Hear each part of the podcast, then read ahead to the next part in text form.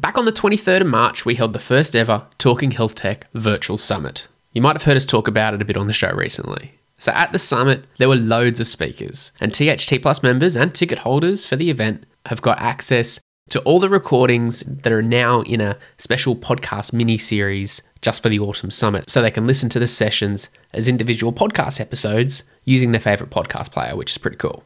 So we've played one episode from the Autumn Summit already on this podcast, on the main Talking Health Tech podcast, as a bit of a bonus episode for everybody. But since then, there's been one session in particular that a lot of people have asked about and it's got a lot of attention, and one that's on a remarkably topical and important subject this year and last, and it's all about telehealth and how we sustain the change. So, since we're now getting all excited about planning the next one, the Winter Summit, which is being held on the 24th of June, we thought, hey, why not release another episode from the Autumn Summit so everyone can enjoy it? There's some great insights from industry veterans who've been all creating telehealth solutions long before telehealth was cool. So if you like this episode and you wanted to check out the other 11 sessions from the Autumn Summit, then become a THT Plus member at talkinghealthtech.com and you can access all the recordings and you get free tickets to all the future summits as well. So that's totally the best value. Otherwise, if you do just want the Autumn Summit podcast and you don't want the membership and all that other stuff, then you can buy access for a small one-time fee at talkinghealthtech.com slash summit,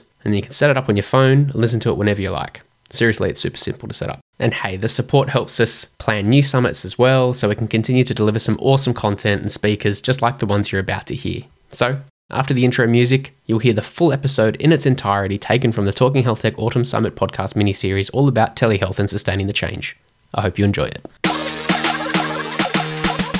Welcome to Talking Health Tech with Peter Birch, a podcast featuring conversations with key players and influencers to promote innovation and collaboration for better healthcare enabled by technology.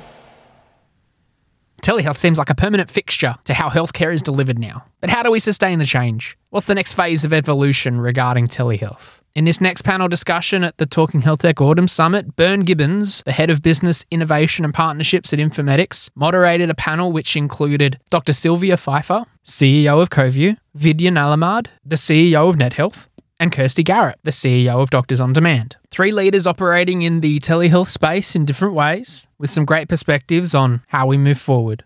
We touched on sustaining the change, the role of remote patient monitoring, and how important that will be in the adoption and expansion of telehealth across the healthcare system, and what the next phases of evolution are regarding telehealth. So here it comes, session seven of the Talking Health Tech Autumn Summit. You're listening to sessions from the Talking Health Tech Autumn Summit, which was held on the 23rd of March 21. The Talking Health Tech Autumn Summit was a fully virtual event featuring over 35 speakers across 12 sessions, witnessed live by over 100 attendees on the day. Each of the sessions has been made available to you as episodes of a podcast mini series exclusive for THT Plus members and Summit ticket holders. Enjoy the sessions and let's make it happen. Next session, we're talking about telehealth, and it will be one that will be chaired by Bern Gibbons. So it's about sustaining the change in telehealth. And so I'm going to bring on Bern and we'll introduce her. Hey, Bern, how you doing? Hey, good. How are you? Good, good. Thank you. For those that don't know Bern Gibbons, Bern's a respected leader in the healthcare industry. She's got a background in nursing, in, in pharmaceutical industry, and digital technology spanning over 40 years. She's the head of business innovation and partnership at Infomedix. She's on a number of boards, held some senior roles at PwC, Telstra Health, NEHTA, ARDH, NEHTA. And we're just here to talk about telehealth today, and, and I'll let you introduce the rest of the panelists who'll be joining today, Bern. Great. Thanks very much, Peter. What a great day it's been. I've really been enjoying it. I've had to jump out to be in a couple of different meetings, but it's been really cool. So um, thanks very much. And you've also lined up a great panel here that we have to talk about telehealth and where we're going to be, how we're going to keep it moving. Silvia Pfeiffer from Coviu. Uh, we've got Kirsty Garrett and Vidya I thought that maybe I might just let you just introduce yourselves in a moment, uh, just so that you can always do a much better job of doing that than I can, and you know talk about your interests in telehealth. Because what I've actually discovered, I've been involved in and around telehealth, I guess, for about the last 15 years. When I first went to Telstra, I thought, what an obvious thing for uh, Telstra to do was to get into telehealth. So when I was being asked, what can we do in healthcare around the telco? And so that's been my interest. Silvia, I might just throw over to you. Sure. Thanks for having me here. I'm from Coviu. Coviu is a video telehealth software platform. So we offer our software to healthcare businesses and healthcare providers to deliver uh, secure and privacy preserving healthcare via video to your patients. And that, that had a big impact, obviously, during the pandemic when we saw a whole industry change to pick up telehealth in a very short amount of time. Maybe me personally, just a quick background. I'm not a healthcare professional. I, my background is in computer science, but I've worked with healthcare professionals over the last nine years now. I've picked up a lot. I've heard a lot of stories and, and learned a lot about the industry. Thanks very much. And Kirsty over at Doctors on Demand. Yes, thank you. I'm the CEO of Doctors on Demand, and uh, we've been providing virtual care services across primary care and psychology since 2015, and have certainly observed the journey of telehealth and the evolution of telehealth and how it's been embraced by practitioners and certainly by patients in particular over the last 12 months. I started in the industry, in the technology industry, some 30 odd years ago, and have been working in technology in the health sector since the early 2000s. So it's it's actually kind of nice to now see that we are starting to have some real change and that we are starting to make a real impact in terms of enabling digital healthcare. Thanks, thanks, Kirsty. And Vidya at NetHealth. Hello, yeah, thanks, uh, Bernie, and uh, hello everyone who's joined this virtual health tech conference. I'm the founder and CEO of NetHealth. And uh, we are into remote patient monitoring, providing an access to manage chronic conditions for patients with diabetes, heart problem, obesity. And primarily, we are into the patient monitoring, wherein the patients have access to the uh, doctors or health professionals through sending in their remote data and getting the time at the correct uh, time and space, I guess. So personally, I've worked in technology industry, working for Philips and GE Medical Systems for about 16 years in the project management and bringing a new product into market. So that's about me a lot of experience there. I think we've all together, we've probably got about 130 years experience when you put it all together. So, um, so I might just say it's just been triggered by the pandemic now that telehealth services have actually been legitimised to operate on a much larger scale than before. And the funding in Australia followed as well as a result last year. And so we want to look forward to a, that period beyond the pandemic because it's likely that there'll be further changes to the regulatory regime for telehealth. So, how will those changes affect telehealth services still remains to be seen. But the ongoing interaction between telehealth services and context mechanisms is going to be very complex. The adoption of telehealth access to enable physically separated or non in person, whatever we want to call it, consultations, preferably not using the telephone but using video, will mark a new context in uh, in telehealth.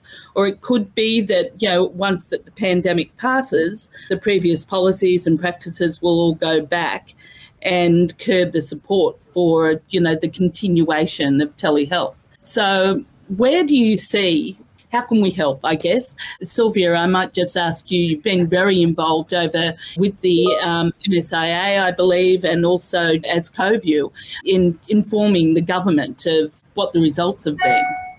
Yes, we've heard from from uh, the federal health minister uh, that he's very supportive of telehealth, and he's publicly announced that in his mind, telehealth Medicare items will become permanent. And we've only just two weeks ago, I think, uh, seen the extension of the Medicare telehealth items till the end of June.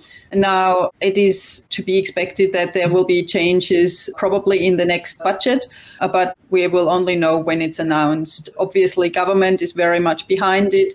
Um, there's been a lot of calculations and, and information being shared with government around what the impact would be. And that's just from an expense point of view this far. I think uh, they've seen that there's a lot of impact from a healthcare point of view about supporting patients, um, and that that's been very helpful, particularly on the mental health side of things. But also GPs have picked it up. So the industry associations have been very much lobbying this, and I think we'll see a big change. In my mind, uh, the adoption of telehealth items is a first step telehealth Medicare items is a first step towards adopting digital healthcare in government and towards making a bigger change. Video telehealth is obviously more modern technology than the phone and will actually get people to to adopting digital technology. I believe, you know, remote monitoring will be the next step after that. Yeah. Yeah. Kirsty, to you, I, I, know that we've spoken about this before, that, you know, it's the restrictions, I guess, that are really put around telehealth. You know, how can we loosen those, I guess, so that, you know, allow more people just to be able to access telehealth? We certainly saw a real positive step from the government when they provided that initial stage of telehealth support on around the 6th of April and then restricted it as at the 20th of July last year, where it was just to the GPs who had seen a patient face to face in their own clinic in the last 12 months. So that excluded a significant proportion of the population, and in particular, those marginalised groups or those healthcare areas where discretion and privacy is, is really critical. So, you know, sexual health, drug and alcohol dependence, the LGBTQI communities, all of those groups were very happy during that initial phase. But these people don't tend to go and see people on a regular basis. They haven't been able to go and see someone in the last 12 months.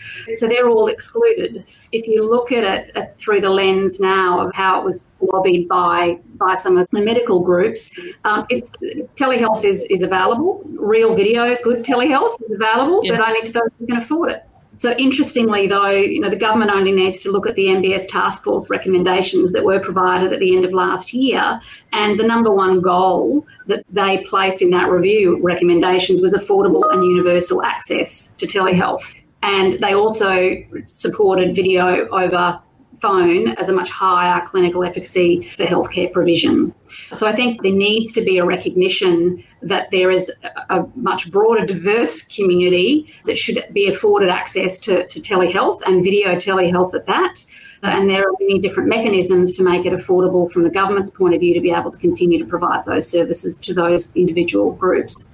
Well, and that's uh, it's a really good point too. There, you know, is, is around we keep saying, I, I, know that when we think about telehealth last year at the beginning of the pandemic, around 6th of April, I'm going to hang on that date now. Um, when that all happened, and we were like, yeah, we've got uh, now this access to telehealth. And then we did see, as we called it, you know, not myself, but many did, the cowboys started to arrive in from overseas. And so that was, yeah, we had to shut that down. But it was like we sent out the cavalry and it was like, okay, well, let's lock all of the doors. not, you know, don't let anyone in, basically. But it's important not just for the GPs, not just for primary care. It's about NDIS, about in home care. So, mm. video, thinking about remote patient monitoring, I really love the RPM, anyway, abbreviation. I kind of feel like it's going to hurry us up or something. yeah, absolutely. With RPM, uh, initially there was uh, a little bit of hesitation, I should say, in the primary care with the GP front. But with the pandemic, we saw a surge and we didn't have to create that knowledge or learning curve at all. People got it straight away. They saw the real importance of having RPM. And just to clarify, RPM goes beyond sending the data to the doctor. It's beyond that. It's after you send the data. What is that the doctor has to do with it and what they can help the patient with in terms of medication management or care plan or health check. So it is a complete workflow. And the aged care sector, yes, it was absolutely essential because of the pandemic. there. and with that uh, pandemic and aged care sector, RPM, there were lots of players coming in, and the uptake was increased, just not in aged care, I should say, but also in the primary care. It's about adoption, isn't it? It's not just Absolutely. adoption from our side either. You know, I've been talking about this a lot to anyone actually who slows down long enough to listen to me, is that I see lately that we all stand, we're all talking to each other, we're doing it, we're doing it today. How do we turn around and talk out, you know, to the people who aren't in digital health, uh, who are out there? We get to see them. We go out to clinics and hospitals. How do we share our knowledge to promote that adoption? Silvia? That's a very good question. Education is one of the big things that we're facing right now. It's educating the clinicians that are working in hospitals or in, in their private practice about the advantages of telehealth. It's educating patients. Not every patient has found out that telehealth mm-hmm. is available and the, the advantages that it offers. Education is actually one of the big things that we have to do right now. And every one of us is helping in one way, shape, or form we are working through relationships with industry associations to help the clinicians pick it up.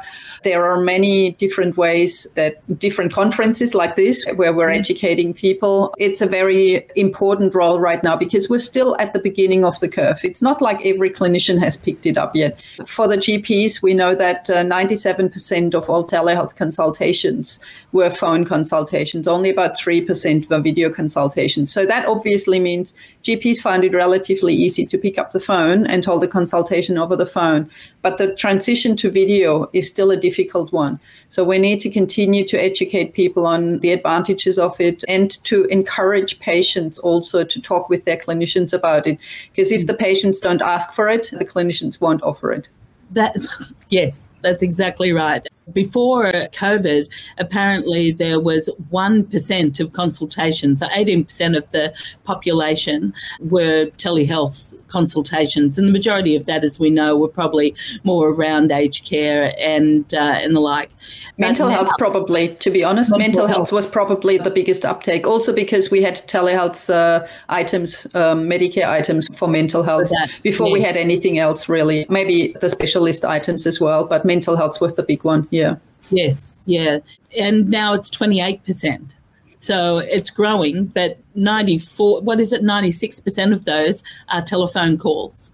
And mm. uh, George Margelis has just stood up at the back of the room and, and has just said, reminded us that was back in 2011. That's right, when I was at Telstra um, Enterprise and Government, and we were remote patient monitoring. Yeah, we, we he was uh, George. You were at. I'm just trying to remember now, but yeah, we were ahead of our time, I guess.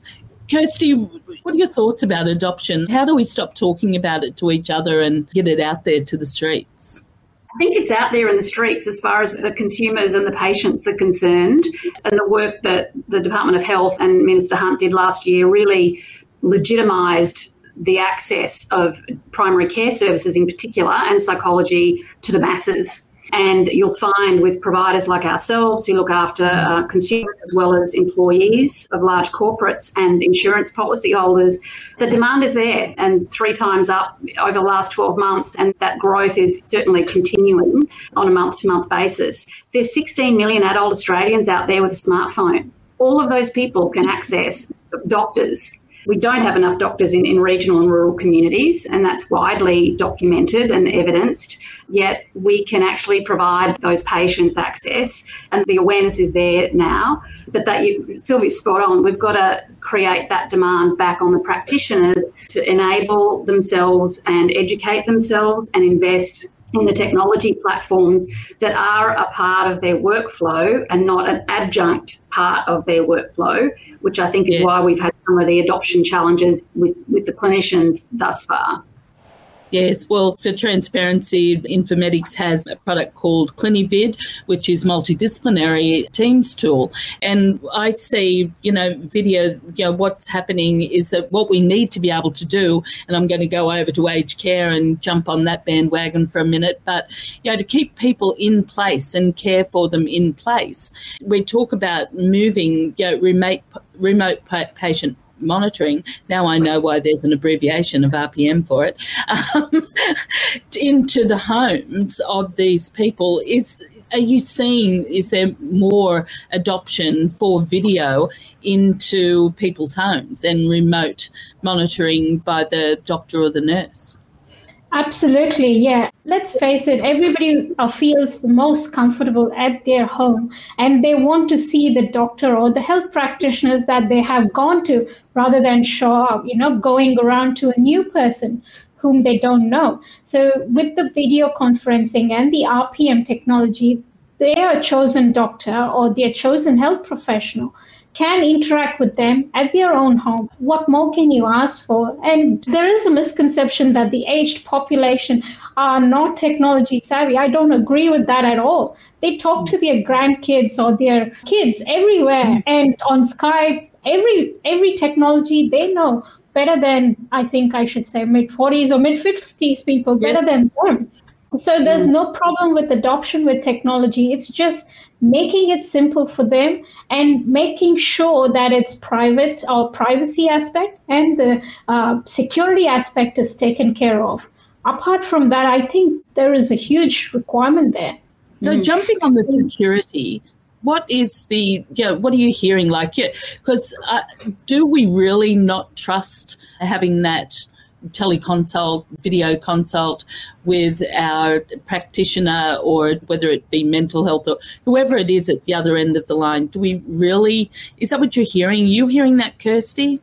Oh, look, I think there's definite dubious concerns around using FaceTime. Doctors don't want to release their mobile phone numbers to have a one to one with a patient. So, yeah, there's a whole issue around those public forums. That's why organisations like Silvia's and ours do invest heavily in, in that technology to ensure that it is safe and secure. I just wanted to pick up on one of the, those points that you and Vidya were making around aged care. We've been speaking to an organisation based in Townsville, and they, in, in the aged care sector, they run residential aged care services.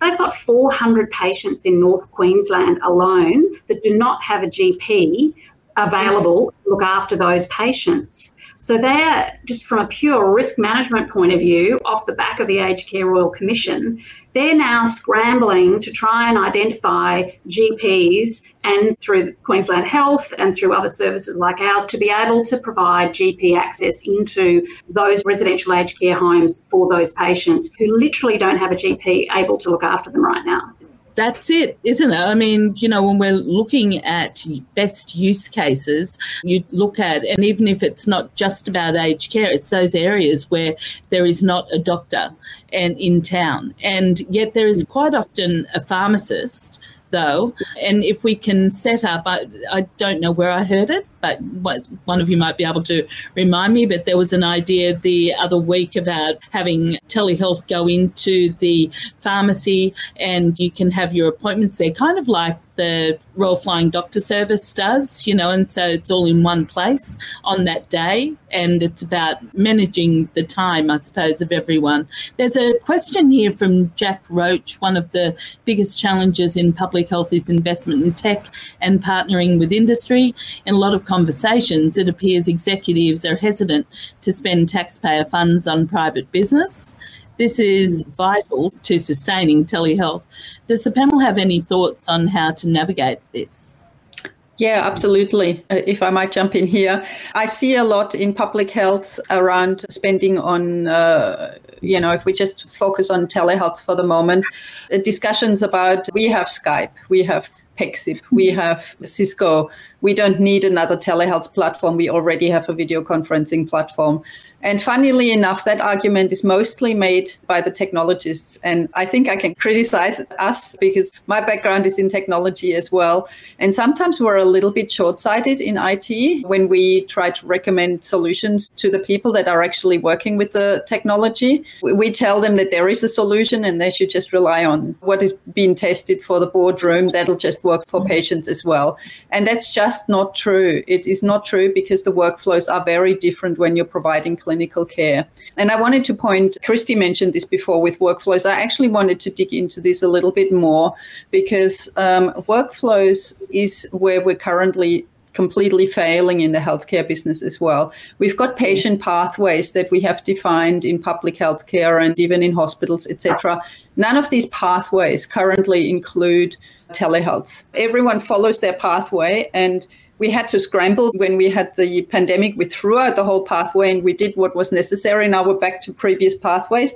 And everyone seems to have forgotten that there is this opportunity to do telehealth mm-hmm. because you see a patient, and of course, the patient has to do their uh, normal appointment booking and come in, etc. There is no change in the way that these pathways work to allow even allow for the opportunity to have telehealth appointments. And i think that's where we're still failing as an industry to adopt new technology because we're not yeah. adopting the new patient pathways new new ways of telling clinicians how they can deal with the situation also. Because a clinician could just recommend to a patient that in future you don't need to come in and see me. You can just do the catch up on video the clinician, but then also administration, you know, they have to follow up on that as well. They can't just recommend or remind the patient to come in. They have to actually offer them also to have a video call.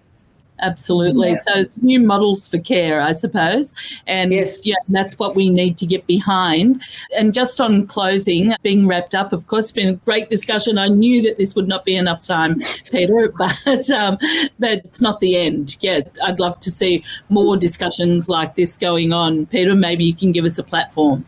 Yeah, I think every every session that we've had today deserves a good two hour block. So we might be able to double down on some of these sessions more. So it's great to hear everyone's perspective on that in relation to the adoption of telehealth and keeping those going. And I like that we've covered a number of points, not just in primary and everything care, but also in aged, but also that bridge between public and private too. So thank you everybody for your participation. That's it, a full session from the Talking Health Tech Autumn Summit. Remember, if you do want to check out the other 11 sessions from the summit, you can subscribe to the Autumn Summit podcast mini-series at talkinghealthtech.com slash summit or become a THT Plus member, and then you get full access to all the summit recordings and attend all the live summits in the future and a bunch of other benefits of being a member as well. Hey, you also get to watch the videos from the summits within our community forum as well which you don't get if you just buy the podcast series. So check it out. Become a THT Plus member at talkinghealthtech.com slash THT Plus. There's a link in the show notes of this episode, and I'll see you in the community. Peace out, Team Health Tech. Let's make it happen.